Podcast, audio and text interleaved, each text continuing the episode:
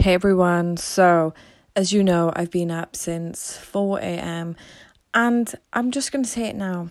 FYI, as much as social media is amazing, it can be so fucking hard work if you're not disciplined enough. So please, please, please, please, if you go on your phone, and this is me talking to myself, have a timer.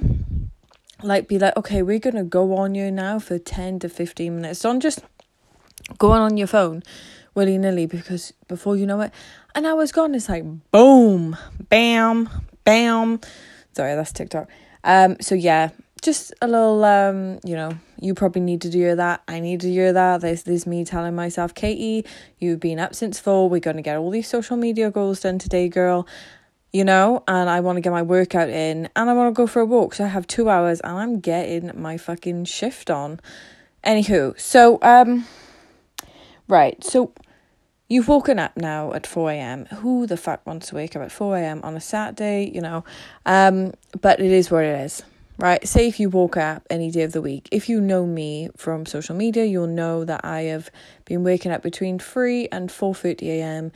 Um, for some time, maybe uh, for two years um, last year. It's changed recently, like this year, because I started to trade on the stock market. So I have to wait a lot later at night and there's no way you can just go to sleep. I'm still adjusting to that.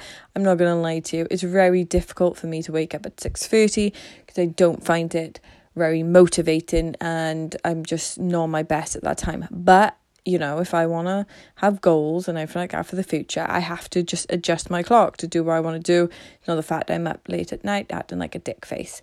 So, right, if you wake up at 4 a.m., just get what you need done. You know, all those projects, no one's going to be up. I can tell you that now. I haven't seen anyone for hours.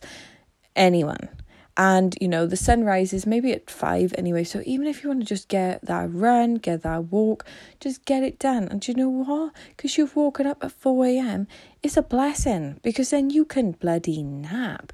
So yeah just get it done. Don't bother trying to go back to bed unless you're really exhausted. Like me i knew there was no way i was going to go back to sleep.